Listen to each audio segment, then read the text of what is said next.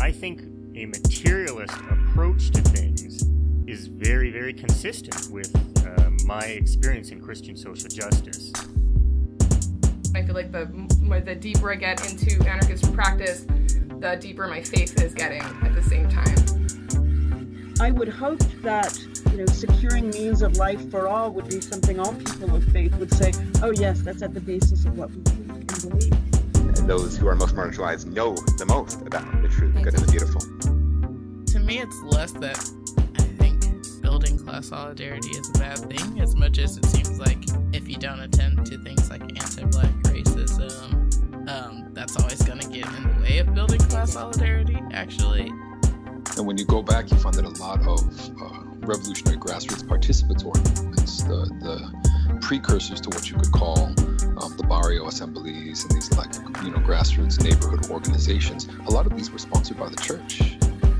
What does it mean to say that the Christian tradition is internally contradictory and there are antagonisms there and you're always uh, being faithful to some aspects and betraying other aspects. Welcome to the Magnificast, a podcast about Christianity and leftist politics. I'm your co-host Dean Detloff, and I'm your other co-host Matt Bernico. There's a lot going on in the world these days. Uh, headline after headline, tweet after tweet. Uh, Elon Musk, he's ruining Twitter. Apparently, speaking of tweets, um, I'm using it less and less anyway these days, so it's hard to tell. COP27 is going on. Midterm elections came and went, uh, but we're going to ignore all that stuff. And we're going to keep talking about political philosophy. It's what we do best. We're kind of on a roll. I guess we're, I don't know if I can't tell if we're being lazy or working harder. It's just, uh, we're talking about what we know, and uh, it feels comfortable. Um, a few weeks ago, we did this episode on Marx and wage labor. And this week, we're going to get back into Marx. We're going to talk about primitive accumulation, everybody's favorite topic in, in capital. And we're going to do so much more. We're going to talk about how Christians resisted and so on. Before we even get there, though, Matt, how's it going? What's going on this week with you? All the headlines are doing whatever they're doing, but what's going on in the old uh, Bernico brain? Um, just I'm trying to take it easy this week. I had a really crazy last week and a really crazy week before that. So just trying to just trying to keep it keep it chill. I've been playing Skyrim a lot. Just that's a that's a very good it's my good chill out game. Um, where I can uh, I can be the Dragonborn and eat people um, as a vampire, and it's great. That's what I need in my life. uh, yeah. That's right. What have you been on, up to? Uh, man, pretty much the same. We're on a downward slope uh, for work as Advent is getting closer and closer. The best thing about working in a Christian social movement is everybody quits around Advent. and I love that. Um, you can't get anyone to do anything, and that means I can't do as many things, and that's great news for me. So, really appreciating that. Oh, man, I booked a trip to Cuba. I'm going to go in December, and I'm very excited about it. So that's pretty much all I'm doing with all my spare time is reading about Cuba, watching documentaries about Cuba, listening to music from Cuba, listening to radio stations in Cuba that I can't understand because my Spanish is bad. But uh, I guess I just have some naive hope that it will help me some way or other. And uh, yeah, that's my whole life is Cuba, Cuba, Cuba. That's great. Well, um, I'm excited that you're going. I wish I was going. That sounds fun. Um, but I hope you run into Don Feliciano down I'm there sure uh, in this in these these great winter months. Yeah, hopefully he'll he'll bring you uh, a great socialist Christmas present. Yeah, we'll uh, leave our shoes out or whatever it is you do. Man, for folks who don't know, Don Feliciano is kind of a very deep cut. I feel like for this podcast, um, Don Feliciano uh, in in Cuba as you can imagine, when the revolution succeeded, they were like, we don't want this imperialist Christmas holiday around here. And so Fidel Castro was like, listen, Cubans basically don't even like Christmas. Everything they do is on Epiphany in January, which is actually true. That's like a common thing in Latin America. Christmas was not a huge deal in the uh, 50s and 60s. And so he said, you know, don't worry about it. You don't need that Coca Cola holiday, Santa Claus coming around here. And nevertheless, in a kind of concession to uh, you know people's desire to celebrate at Christmas, they invented this amazing character, Don Feliciano, who is this like mystical peasant who wanders around giving every child exactly one gift, and I do love that. He's like he looks like Santa Claus, but he has like a Hawaiian and uh, and like a straw hat. Yeah, exactly. So I will keep an eye out. I'm coming back on like the 23rd or something. So uh, maybe you know we'll just miss each other. I'll I'll look for him in the sky. I don't think he has like a sleigh or anything, but he must sort of. I don't know, wander around in a big 1950s Cuban car that you know flies through the air, or something like that. There's a there's a critical lack of information on the internet about Don Feliciano though, and uh, you need to ask people about him and see if there's any Mhm. if there's any um, remnants of Don Feliciano culture left or or not. I will. I'll look. Yeah, good, good, really important. You can report back about that when it happens. And I know since you're not going, I'll put in a good word for you, and we'll see what Don Feliciano has under the tree. Yeah, thanks. If you could just catapult a gift over here to me, I'd be really thankful for that. That's right. We'll get it over the blockade. Um, so, uh, like I said, we're talking though this time around about primitive accumulation. We'll talk about Don Feliciano again later, I'm sure.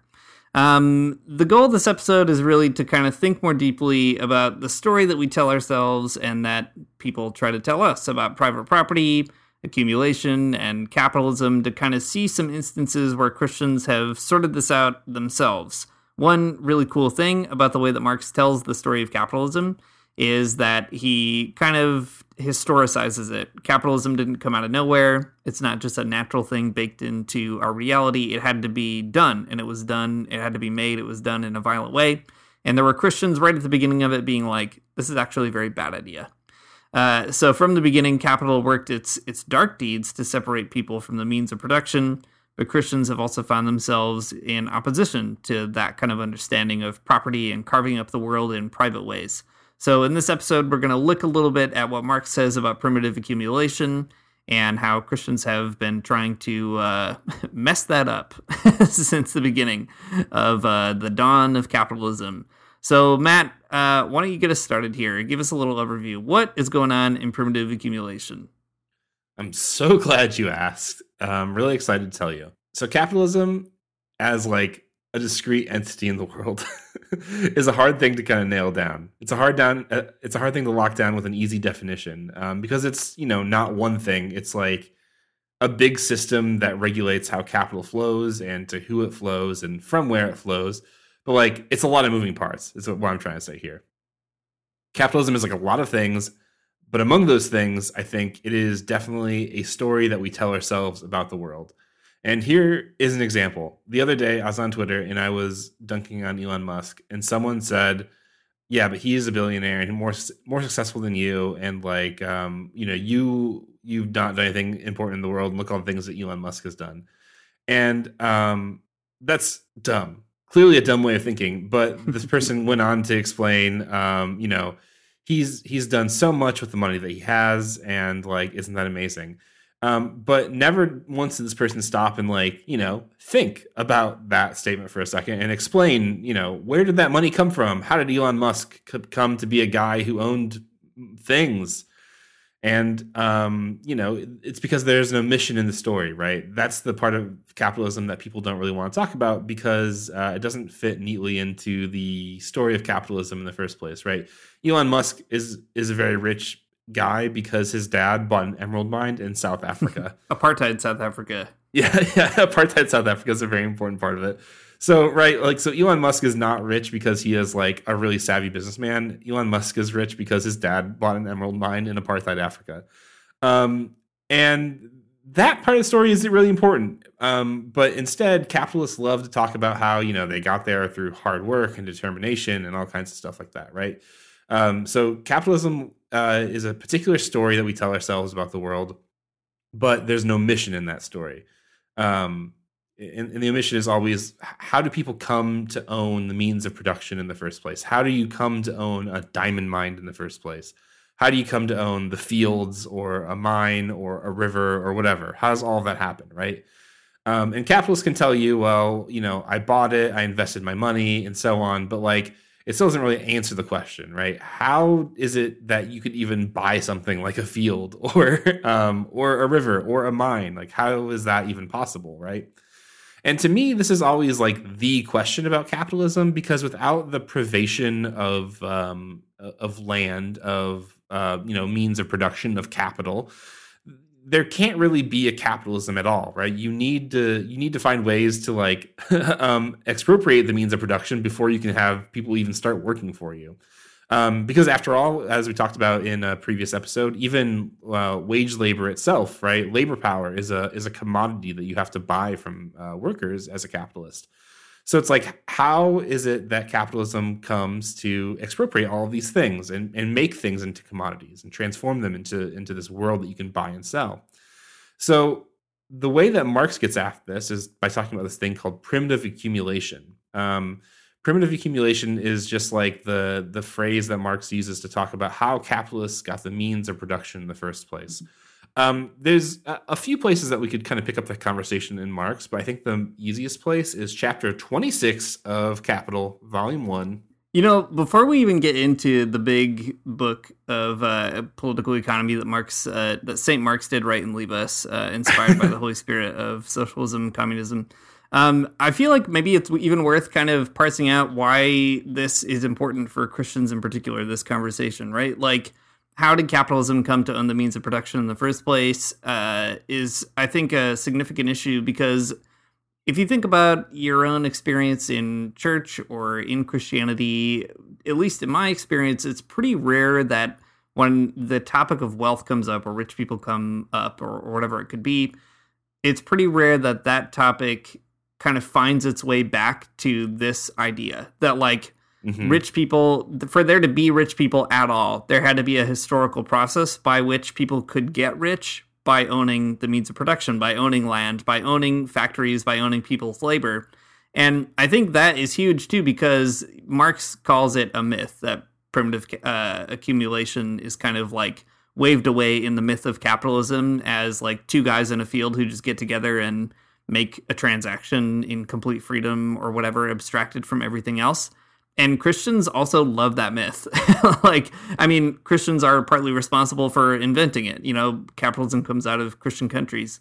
And I think that's huge too in an age of like the Dave Ramsey's and I don't know, all these rich Christians kind of running around that there's a lot of stories that Christians tell about wealth that also rely on kind of waving away this history or erasing it or not even being familiar with it and I think that is a shame, not only because it reproduces capitalism, but it also erases the the Christian opposition to that. That this is kind of like an intra-family feud, I guess, that Christians were having right at the beginning. So uh, I don't know, just kind of maybe just like putting a fine point on whenever I whenever we talk about Marx, I, I guess I just feel like compelled to explain why it's worth getting into the weeds because sometimes Marx can feel a little bit complicated or complex. Like you can't just pick up capital and open it up to some place and hope that you kind of get it. You know, it is hard, but uh, I, I, just feel like it's like helpful to be like, look, Christians ha- have a hard time thinking about this if they think about it at all. So just a good excuse maybe to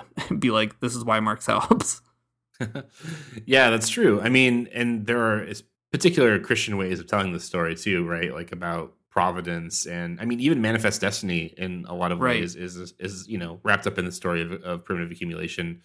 I mean all kind i mean we could make the same case for all kinds of different christian colonialism in the world but uh, it's worth pointing out i think that um, yeah yeah i mean christians are very guilty of telling the story but also some christians are not guilty i don't know responsible for telling the opposite story. I think that's just as interesting. All right so now, Matt, please do get us back into this uh, this great good book that Karl Marx wrote. Okay, sounds good. There's a lot of places to pick up this conversation about um, primitive accumulation in Marx, but we're going to talk about uh, Capital Volume One, Chapter 26. The uh, the title of the chapter in Capital is "The Secret of Primitive Accumulation." I like this uh, title though. Yeah, it's the secret. Marx is letting you in on the secret. Um, you never would have guessed. Uh, this guy's got it figured out. Primitive accumulation plays in political economy about the same part as original sin in theology. Adam bit the apple, and thereupon sin fell on the human race. Its origin is supposed to be explained when it's told as an anecdote of the past. In times long gone by, there were two sorts of people one, the diligent, intelligent, and above all, frugal elite. The other, lazy rascals spending their substance and more in riotous living. That's right. I know that's that's me. That's me for sure. I'm playing Skyrim. Um, thus, it came to pass that the former sort accumulated wealth, and the latter sort had at last nothing to sell except their own skins. And nothing from this original sin dates the poverty of the great majority that, despite all its labor, has up to now nothing to sell but itself, and the wealth of the few that increases constantly, although they have long ceased to work. All right, so Marx here is is laying out the secret. This is the secret. Um, capitalists tell you a, a very weird story about capitalism. Um, the story is capitalists are. I mean, there are some people that are rich capitalists because they're hardworking, they're smart, they are good with their money, and people who are not rich, they are not rich because they are lazy, because they are spending all of their money on riotous living. I don't know what that is. I don't know what riotous living is, but I it think sounds it's awesome. Marx's actual life. yeah, exactly. If anyone is guilty of that, it's definitely Marx himself. Um, dear Engels, please send me ten more dollars. Um, yeah. Also, uh, man, uh, a great sidebar about Marx's riotous life. There are a lot of great biographies about Marx, and you should just read any of them. But there's a really fun anecdote where like the uh, the British Crown sent some kind of like Secret Service person to just follow Marx around and keep tabs on what he was doing. And uh, the Secret Service guy, w- basically, his report was like, "I'm exhausted. This guy's like out of control. He like sleeps all day. He's out partying all night. He just like drinks all the time. I don't know how he gets anything done, but like every once in a while, he just sits down and writes like for hours on end. Just a, a wild character." a wild character for sure. Um, okay, a great sidebar. Definitely, definitely worth figuring that out. Uh, seeing exactly where Marx falls into this equation. Um, but the point here is that uh, this is all a lie. It's made up. That's not. rich people don't get rich because they're smart or more intelligent or harder workers. That's just not true. And if you don't believe me, I don't know. Look around the world, man. Elon Musk. There you go. He's a guy. Uh, and he's not rich because he's smart. He's a big dingus. Um, but it's a it's a myth. It's mythology, and um, Marx decides that well, instead of just kind of believing the hype, uh, he thinks that there's an actual historical basis for why it is that um, some people are rich and can buy things like fields, and some people are poor and they have to sell their labor. So Marx says this. The so called primitive accumulation, therefore, is nothing else than the historical process of divorcing the producer from the means of production. It appears as primitive because it forms the prehistoric stage of capital and of the mode of production uh, corresponding to it. Okay, so this is the really important piece of the puzzle here.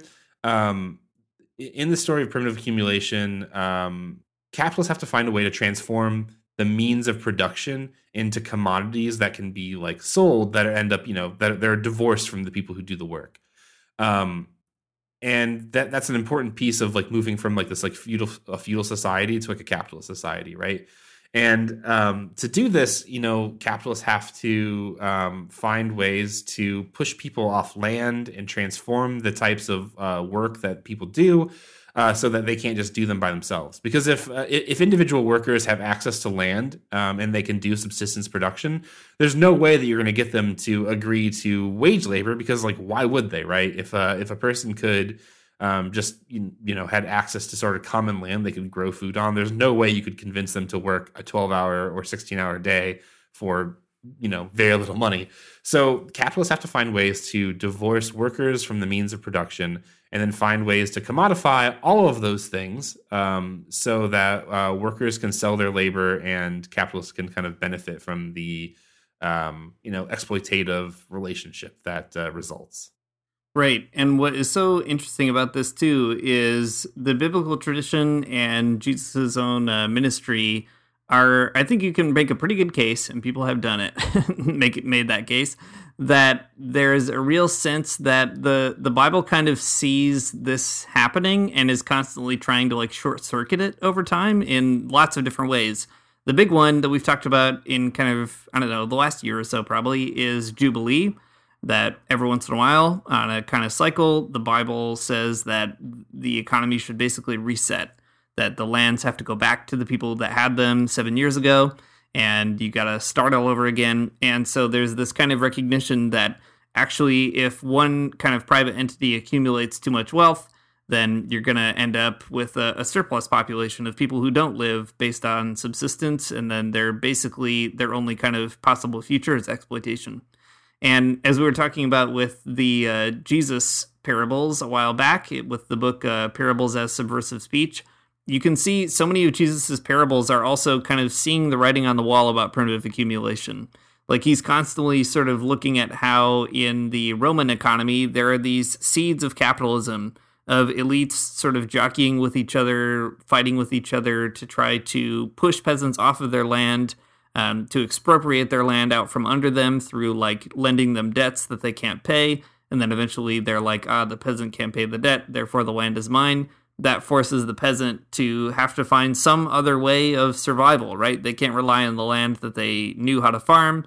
Instead, they need to find somebody who's going to buy their labor or feed them or whatever it might be. So there's this real kind of, you know, disconnect between uh, a human's need to survive and their ability to access the the means of survival for them, which for the capitalist or proto-capitalist is a means of production. So I think it's just kind of helpful to be like, you know, these are economies that are very, very uh, early, or I guess uh, they predate capitalism by hundreds of years. Uh, and nevertheless, the the sort of economic mechanisms that would lead to capitalism are kind of intuited already in the Bible, and they're like, look, don't do that. That's going to be really bad for you. So please don't. Yeah, exactly. I mean, there's um, speaking of the parables in uh, Mark, the parable of the wicked tenants um, is a story explicitly about um, primitive accumulation. Um, if you don't remember that episode, uh, basically the idea of that parable was that there's a guy who um, who owns a vineyard and that's an important piece of the story because um, a vineyard is a very hard thing to farm. The only way that you would do it is if you were a very wealthy person because uh, grapes are a luxury crop that take years to sort of cultivate. Um, and uh, you wouldn't just if, if, you were just like a peasant, you wouldn't have like a grape farm or whatever a, a, a vineyard. you might say. I would. yeah, exactly. So, anyways, that story ends up being about um, the cycle of violence that uh, primitive accumulation can often incite because it, um, you know, it exploits the land, it exploits workers, and it also creates like um, an intense class antagonism um, that uh, Jesus warned people against not to like. Uh, not to get involved in sort of the cycle of violence that it would uh, necessarily result in, and then you know do something different. All that to say, primitive accumulation is like an idea that is, it, it, you know, Jesus is, is talking about it in, in the Gospels. It's a different economic system, right? An advanced agrarian economy is not capitalism, but um, some similar themes that are pretty easily to map onto one another. Yeah, well, what you see there, I guess, is the struggle of capitalism trying to get out from under um, feudal kind of societies or agrarian societies, depending on the time period and economy. And, you know, to be clear, those economies also have all kinds of injustices in them as well. So it's not just being like, if only we turned back the clock and we were in ancient Rome and it would be fine. But right. just to say that there's this kind of, uh, you know, you can see the capitalist class uh, sort of trying to to come into form. Um, Marx goes on to kind of explain primitive accumulation in a way that I think is really helpful here. So he says the capitalist system presupposes the complete separation of the laborers from all property in the means by which they can realize their labor. So trying to take workers off of the the kinds of land that they can use to reproduce themselves, their lives. As soon as capitalist production is once on its own legs, it not only maintains this separation, but reproduces it on a continually extending scale. The process, therefore, that clears the way for the capitalist system can be none other none other than the process which takes away from the laborer the possession of his means of production. A process that transforms on the one hand the social means of subsistence and the production into capital, on the other the immediate producers into wage laborers. The so called primitive accumulation, therefore, is nothing else than the historical process of divorcing the producer from the means of production. Right? So the idea is uh, trying to kick people off of their land, like Matt said. You're not going to want to uh, uh, sell your labor if you can just keep on living on the land that you know. And then, secondly, the only way that you have to survive at that stage is to get a wage, which you can then use to buy commodities, which are produced because some capitalist took somebody's land and decided to do something with it. Yeah, that's right. Um, it kind of like a, I mean, it's uh, the mythology is so complex and stupid when you think about it because this is actually such a straightforward story i guess. Right. Um, it seems like capitalists uh, make it harder than it needs to be. The moral of marx's story of primitive accumulation is that like any place capitalists can separate workers from the means of production you've got you know you've got a primitive accumulation going on. You've, you've got capitalism doing its thing like finding ways to um, uh, transform uh, you know what would be subsistence production into like capitalist production. Um, you know into surplus production. So this is a story that gets repeated everywhere, right? Marx's story centers on feudal Europe, but we just talked about how it's in the gospel. It's in these like you know these um, proto-capitalist societies, but it's also like um, it's also a trend that happens like continually, right? The, the transformations that capitalism kind of like um, causes are, are ongoing. Man, I couldn't tell you actually when on this podcast we did this, but years ago now, we we read a book together called Caliban and the Witch uh, by Silvia Federici, who's one of those great Italian feminist Marxists. Um, anyway, she has uh, quite a few sections about structural adjustment programs um, initiated by the IMF, the International Monetary Fund, in Africa. And I mean, it's that story, but it's it's the same story of capitalist primitive accumulation, but it's playing out, you know, not in the feudal era, but but now, right? Capitalism will always kind of do this thing. It, it always does whatever it takes to separate workers from the from their subsistence, from the means of production, so that it can concentrate the means of production into the hands of like the bourgeoisie and it can commodify everything so that everyone has to sell their labor right when we talk about the way when we talk about capitalism having sort of a logic logic of accumulation like this is kind of what we're talking about right this like this theme this tendency this um, mechanism within capitalist political economy to always be seizing more and transforming the entire world into something that can be commodified um, and um, and you know bought and sold to um, to you know the capitalist class. So I, I, guess that that's the story of primitive accumulation, and it's not. Um, I say all that just to just to make it clear that it's not something that just happened in feudal Europe. It's something that happens now, all over the place, in, in all kinds of different you know nuanced ways. Right. I mean, I think uh, it's really easy to forget exactly how recent capitalism is, first of all, and how much of the world is not drawn into it in the same way that we might be in an advanced capitalist country like Canada or the United States. Like, for example, you know, the like for decades and decades, for most of the 20th century, the majority of the world was just not proletarianized, which is to say, people just didn't sell their labor to get a wage. Uh, most people lived on subsistence kind of land or, you know, unfortunately starved to death, right? Like they were not drawn into the working class in, in any respect. And today that is still the case. I mean, the world is changing all the time. The economy is changing. The needs of capitalists are changing. And accordingly, there are productive forces that are kind of built up around the world but the kind of need for capitalists to keep separating people from their ability to reproduce their lives on their own using whatever kind of means they have uh, that need has not gone away and you know it's not going to for a very very long time. Uh, and there are people on the front lines of those struggles. Like i always think of the mst in brazil the landless movement that is constantly trying to advocate for the the breaking up of big private land and the return to the commons of that land, a kind of reversal of this process. Or uh, even Pope Francis's kind of theme of uh, land, work, and housing. That's like his big thing that everybody should have access to those three things. Implicit there is uh, also a, a critique of the sort of um, fallout of this process, right? Uh, capitalism does not give everybody land, work, and housing.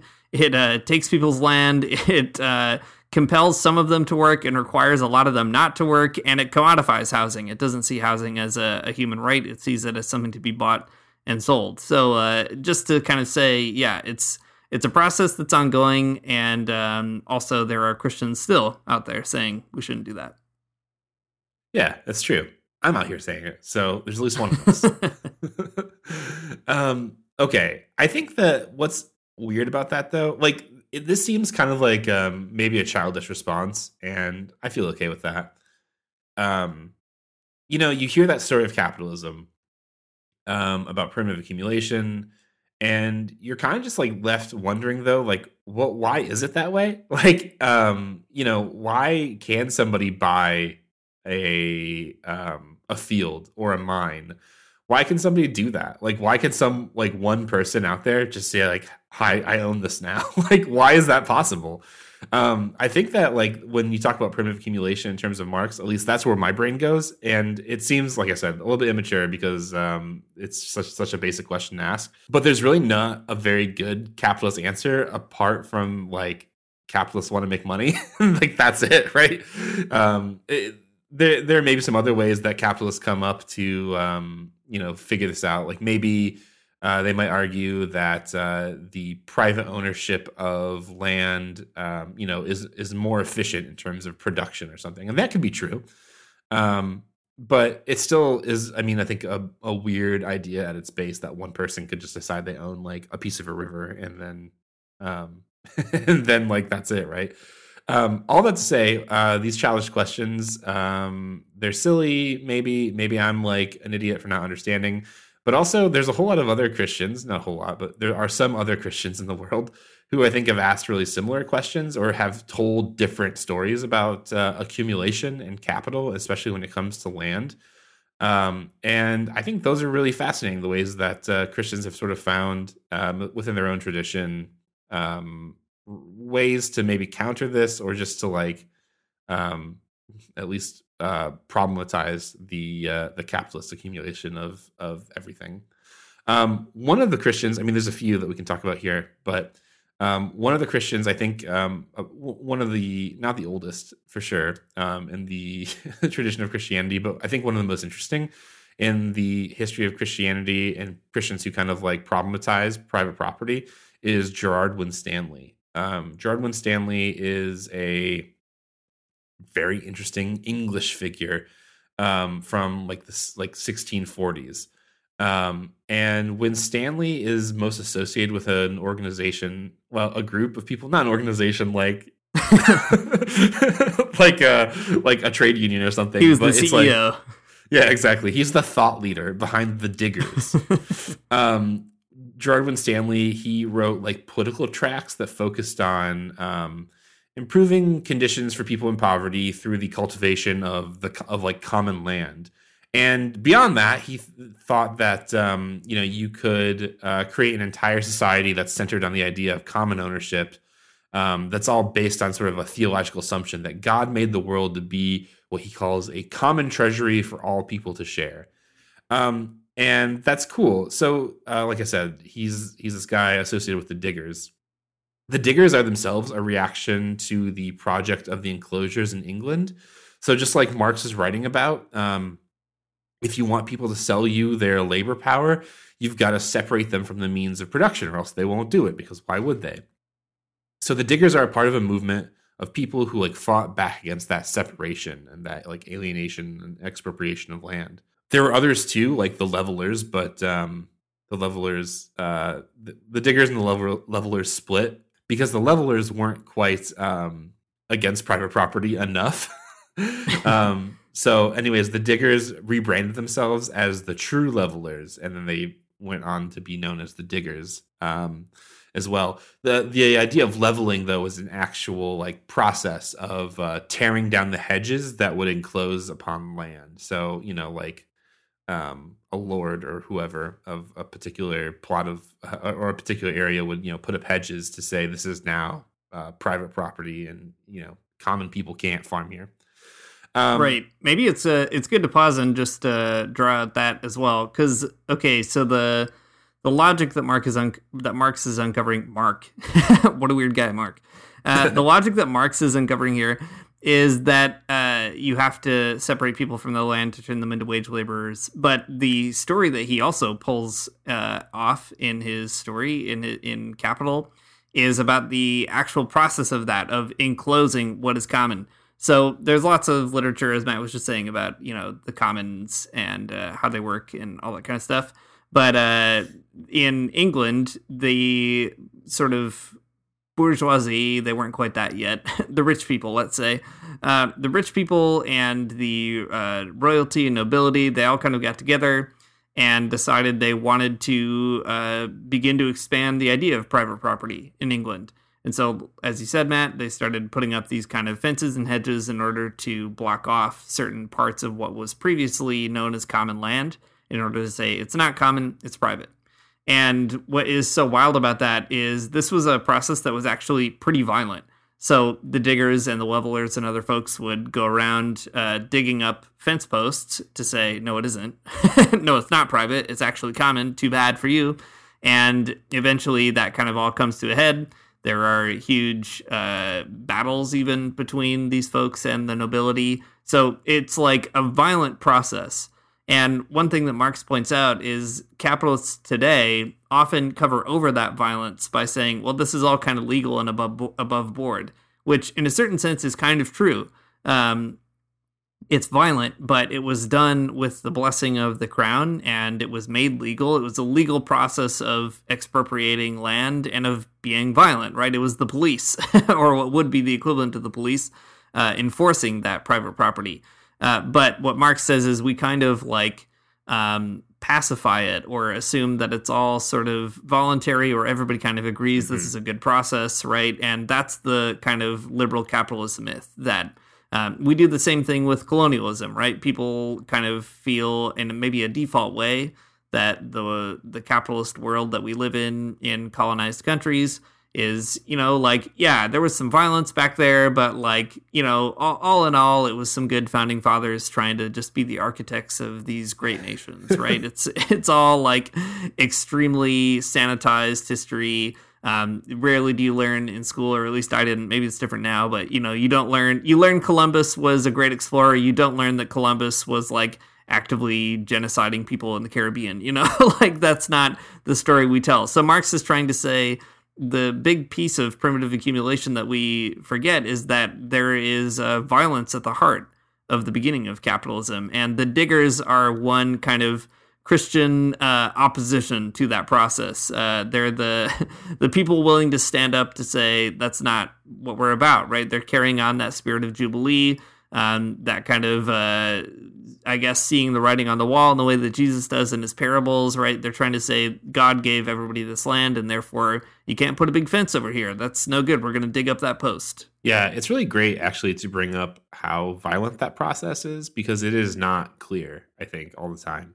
Especially um especially not the way that capital works today. I think it's even like more opaque and obfuscated the violence that uh um you know shifting people away from subsistence farming to surplus production like i mean it's it's even it's like boring right it's even boring to talk about it's like you know uh, the IMF says that the country has to go through X, Y, and Z liberalization processes in the way that it produces, you know, these commodities.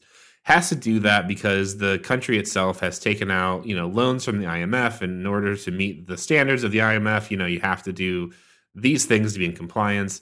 And as a result, you know, people in, I don't know, whatever country, name one, name one so called developing country, and um, that the IMF is like meddling in.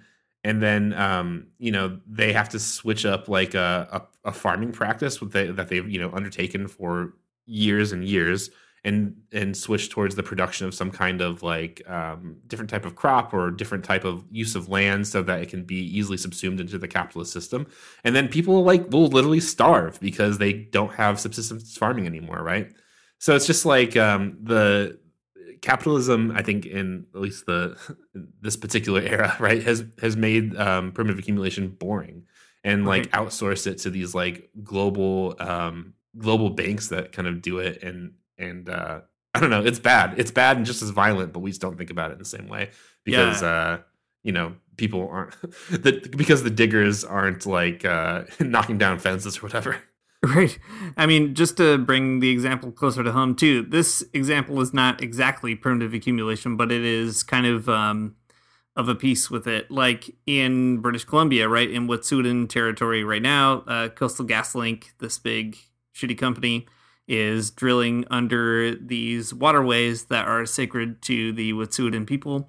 And it's very bad for all kinds of reasons. I mean, it is a clear violation of indigenous sovereignty. It is uh, ecologically destructive, like it's disrupting the the salmon in the river, and like you know, there is a pretty good chance that it will like poison the land and so on. So the Wet'suwet'en people are trying to resist as best they can but Canada is such a bizarre country because, like, it wants to, on the one hand, affirm that Indigenous peoples have a right to their lands and they're sovereign over them and so on. But it always, it like explicitly legally retains the right to override Indigenous sovereignty if it's in the interest of the the honor of the crown or like the you know the prosperity of the Canadian nation and so on, which always translates to awarding contracts to private companies, right? Right. That's really what all that means. And like this is something that's going on out, so it's not primitive accumulation. Like the uh, the Wet'suwet'en people still technically have like the legal land claim to whatever their territory, but like it's the same logic that at the end of the day, it's really the private interest of getting a pipeline through there that is calling all the shots, right? And it is a violent exchange. Like the federal police are constantly raiding Wet'suwet'en camps, and you know it's it's bad news. Like people are arrested and harmed and beaten and so on. So like again, I guess I'm just driving home the point that like it's not even like uh out there, right? In like the global south. It's like here too that these things are are going on. This kind of logic is going on all the time and that's like the heart of capitalism is kind of the the violence that is needed to sort of continue to expand the interest of, you know, rich people uh, and and like legally like that's all above board that coastal gaslink is doing this and like the canadian state is providing the muscle to make sure that it happens Um, I've got to say that's bad, and I don't like it, and it sucks. But uh, yeah, I think that you're right for pointing that out. It's kind of like a, a related um, a related practice of the way that capitalism has to sort of like subsume it all, right? E- even at the expense of um, legal land rights and all kinds of things like that. Okay, so capitalists tell this particular story about accumulation. Um, why are they rich? Why are they wealthy? Why do they get to own the land? It's because they're smart, they're harder workers, etc. Um, that's what they say, and they're wrong. um, but there are other stories that people have told about private property, and they're right. Um, so we've been talking about Gerard Winstanley and the diggers and enclosures and all this kind of stuff, and we have been off on several digressions, and I think that's fine. We're a podcast, and we can do that. Um, but here's a here's a, a little bit of a quote from Gerard Stanley from one of his tracks that he wrote, and you can kind of get an idea for what he's after. Um, okay, so Gerard Stanley writes this. In the beginning of time, the great creator Reason made the earth to be a common treasury to preserve beasts, birds, fishes, and man. And only those things. the four genders. the four genders. The Lord that was to govern this creation, for man had domination given to him over the beasts, bird, and fishes, but not one word was spoken in the beginning that one branch of mankind should rule over another. Um, he goes on to say this those that buy and sell land and are landlords have got it either by oppression, murder, or theft. And all landlords live in the breach of the seventh and eighth commandments Thou shalt not steal nor kill. So, um, this is a different story about private property, and one that I think is a little bit more interesting, especially if you're if you're a Christian person. Um, it's a, it's a funny twist, right? Um, uh, God created the world for beasts, birds, fishes, and men, and not bugs. So important that bugs are not in the list. I think um and uh but but nowhere does it say that that um you know humans should rule over other humans. And in fact um the humans that do that uh that um that buy and sell land and who are landlords um they've done it in sort of breach of the seventh and eighth commandments. That is implying that uh you know the, the land is is stolen and uh to to steal it they had to kill people probably so I don't know. Gerard Winstanley has a pretty compelling point here. Uh, the Earth is a thing that was. Cre- I mean, even if you want to take the take the religious part out, right? The Earth was a thing that was created, and um, to to start like uh, carving it up and dividing it up, sort of like arbitrarily, just because like somebody has uh, a militia to like guard it or whatever, is a. Uh, I, I mean, it. You have to recognize that it is like. a sort of like artificial pattern of thought forced on on land and, and maybe not um not an, an inherent idea that um just exists in the world right somebody had to do that work somebody had to go out there and kill people and steal land it's not just Mhm. like this way because it's this way Right. That's the big thing too about that Christian mythology that you get in Dave Ramsey, right? like uh, rich people are rich because they're smart and they're frugal and they don't, I don't know, have credit card debt and they use this weird envelope system to budget their money and so on, right? That's why rich people are rich. Uh, and uh, capitalism is capitalism because it's just the natural way. It's what God wants for human beings. And I think what Marx, but also Winstanley, is saying is actually that's not what God wants for human beings. God probably did not want for the nobility of England to just start carving up the the land and you know leaving people to starve or like sell their labor to somebody else. That's probably not actually what God's plan was. And capitalism has never been formed in a nonviolent and peaceful way. It wouldn't make sense. It's just not a peaceful thing to uh, get people to give up their livelihood and, you know, go work a, a shitty job for shitty pay for like subsistence level uh, existence, you know, based on whether or not a capitalist wants to, to pay them. So I think it's important to always say that, that like, at there from the beginning the opening salvos of capitalism you know assaulting the population assaulting the people in the land there have been christians there too being like this is not right like this doesn't make sense you know um, and like you said matt i like that word the artificiality of it like to point out that it is made also is to point out that it could be unmade every post that's put in the ground can be dug up and that's what the diggers went around actually doing physically, right? They were like, well, you put this here, so I guess we could just take it out. They're both decisions that human beings are making. And I think it's too uh, important to see this as a, a kind of conflict of theologies. Um, Winstanley is kind of carrying forth this idea that Christians have a responsibility to preserve that commonality of the world, to not transgress the commonality of the world. And the uh, sort of crown and what becomes colonial theology says that actually Christians have an obligation to make the world productive at all costs. And if you're not part of making it productive, then basically we have a, a license to remove you from it. Right? That's the story of England first colonizing Ireland by saying these uh, Irish people don't know how to get all the outputs from their land. And so therefore we should resurvey it and then we're going to take it over and we're going to colonize it because that's like a god-given duty to make the land fruitful and that's a logic you see uh, repeated all throughout the colonial adventures of uh, at least the anglo kind of colonial experience. That kind of logic is like up front and center. So i think it's important to see that this is like two diverging christian theologies as well. And you know what? I think Winstanley he was the right one. He was on the right side of that problem. That's right. So it's not just this this wild English guy though either. There's other Christians that have kind of taken up this uh, same idea about um, possession and ownership and private property in some interesting ways. So uh, here's a really important example from the early church. So there's this guy Saint Basil. You might have heard of him, Basil of Caesarea. He died in 379. Um, but he's like one of those like extremely orthodox sort of church fathers, right? He was like a, a monastic and he was against all these heretics you know all, all the all the regular church father kind of stuff right? Um, but also interestingly enough uh, extremely against uh, the idea of private property. And uh, here's a great quote from him. Were you not naked when you came out of the womb? Will you not be naked when you return to the earth? Where did the things you now possess come from? If you say they just appeared spontaneously then you're an atheist because you not because you do not acknowledge the Creator and show no gratitude towards the one who gave them to you. But if you say they are from God, tell us the reason why you received them.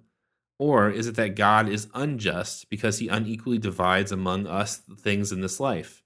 Why are you rich while the other man is poor? Is it not perhaps so that you might receive wages for kindheartedness and faithful stewardship, and so that he may be honored with great prizes and because of his endurance? Then he goes on to say a little bit more. But as for you, when you hoard all those things in the insatiable bosom of greed, do you suppose that you do nothing wrong in cheating so many people? Who is a greedy man? Someone who is not content with what is sufficient. Who is a cheater? Someone who takes what belongs to others. And you are not a greedy man, and you are not a cheater when you take the things that you receive for the sake of stewardship and uh, make them your own. Anyone who takes a man who is clothed and renders him naked would be termed a robber. But does someone who fails to clothe the naked when he is able to do so deserve any other appellation. I think this is this is pretty good stuff because um, it's it's the same logic that we're seeing with with Winstanley, right? There's this idea that like the things that you have, um, possessions are like kind of happenstance in some ways, and you know you have them, they come from God. It's great, and if you say otherwise, you're an atheist. That's all very fun. Um, but uh, I like the idea though that like if you have what is sufficient and you're not kind of giving what's left over to other people, that's actually greedy um, and cheating. some some strong words for sure. But um, there's this idea kind of latent within Basil's thinking that is really interesting um, because like it's recognizing that possessions um, don't just appear spontaneously and the uh, the division of of possession does not also happen spontaneously. It's you know there's something to it. Someone's um, the distribution of wealth is not like on accident. It's uh, it's because people are kind of doing it in a particular way. Right, and Basil goes on to say uh, in that same quote. The bread you're holding back belongs to the hungry. The coat you keep in your closet belongs to the naked. The shoes moldering in your closet belong to the shoeless. The silver you hide in a safe place belongs to the needy. Thus, the more there are whom you could help, the more there are whom you are wronging. And there's the same kind of intuition you see in Winstanley that it's a common treasury for everybody, that it's not meant to be uh, hoarded away and nobody should be going without. And in fact, if you have more, it's an indication that somebody is being wronged. And I think this is a, as you said, Matt, it's kind of a pattern in Christian theology. And you see it all over the place. I mean, you see it in someone as orthodox as uh, as Basil here. You see it in a reformer like Winstanley. You see it in a, another radical reformer like Thomas Munzer, leading the the peasants, the German peasants, against the princes. Uh, the rallying cry for them was "Omnia sunt communia," that all things are in common. That that's a, a standard kind of trope that comes through and it even makes its way in a you know a kind of particular way into Catholic social teaching. That you see it in what the uh, the popes have written in the um, Catholic social teaching tradition about the common good, and Pope Francis has, I think, kind of put the the pedal to the metal on that stuff, right? To say that. Uh, as he does in Laudato Si, that the right to private property is not an inviolable right. And in fact, when it conflicts with the common good, the common good just takes uh, priority. Like you know, it's not a a sort of competition among well, both these things are important principles, and you kind of have to weigh them out in your weird moral theological calculus to figure out what's the best. It's pretty straightforward. Um, private property, even in the Catholic Church, which affirms the right to private property, nevertheless is subordinated to this the common good and the common destination of goods as well.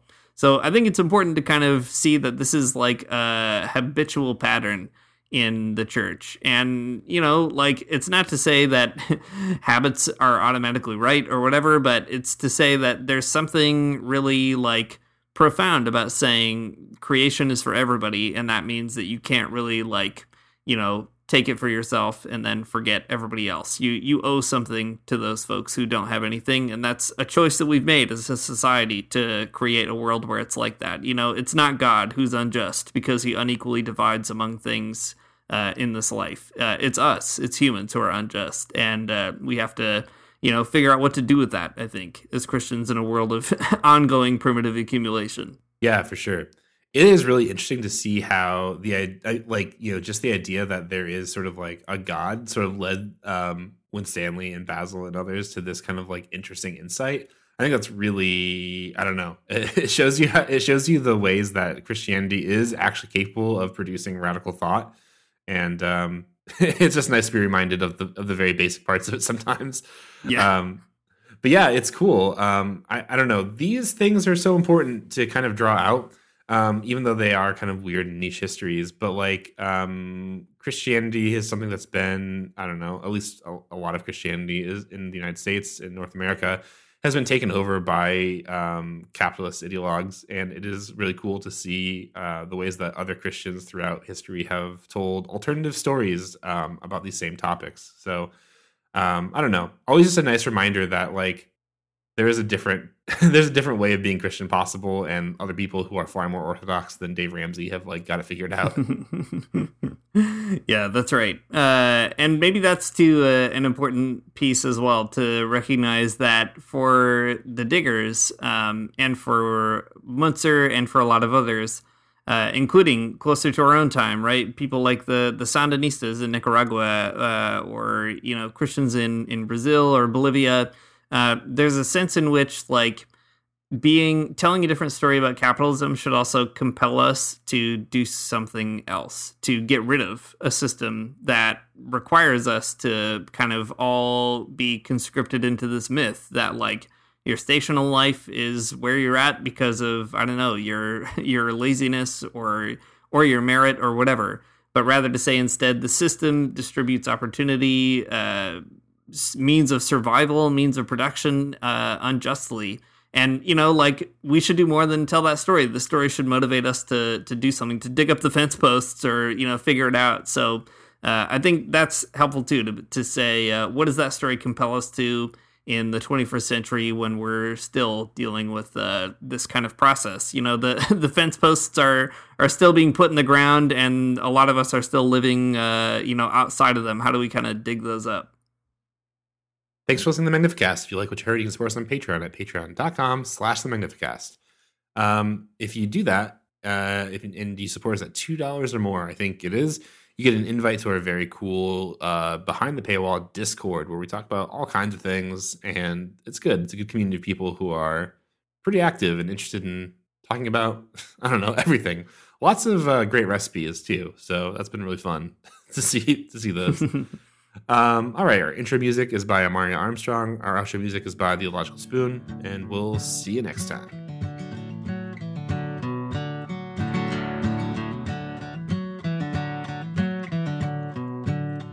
I don't wanna get up for church in the morning, church in the morning, souls alive. Heaven come to earth and there won't be no church. We'll meet down by the riverside. There we'll swim with all creation. Never get tired, never bored. Don't worry, someday there'll be no dam between us and our Lord.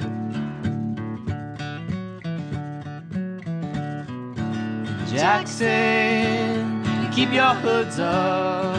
You Keep your hoods up and you stay up late. Jackson, you keep your hoods up. Well, you keep your hoods up and you stay up late. Oh, don't mind a cold night, but might mind if you leave too soon. So come on now, it's still early. At least I would have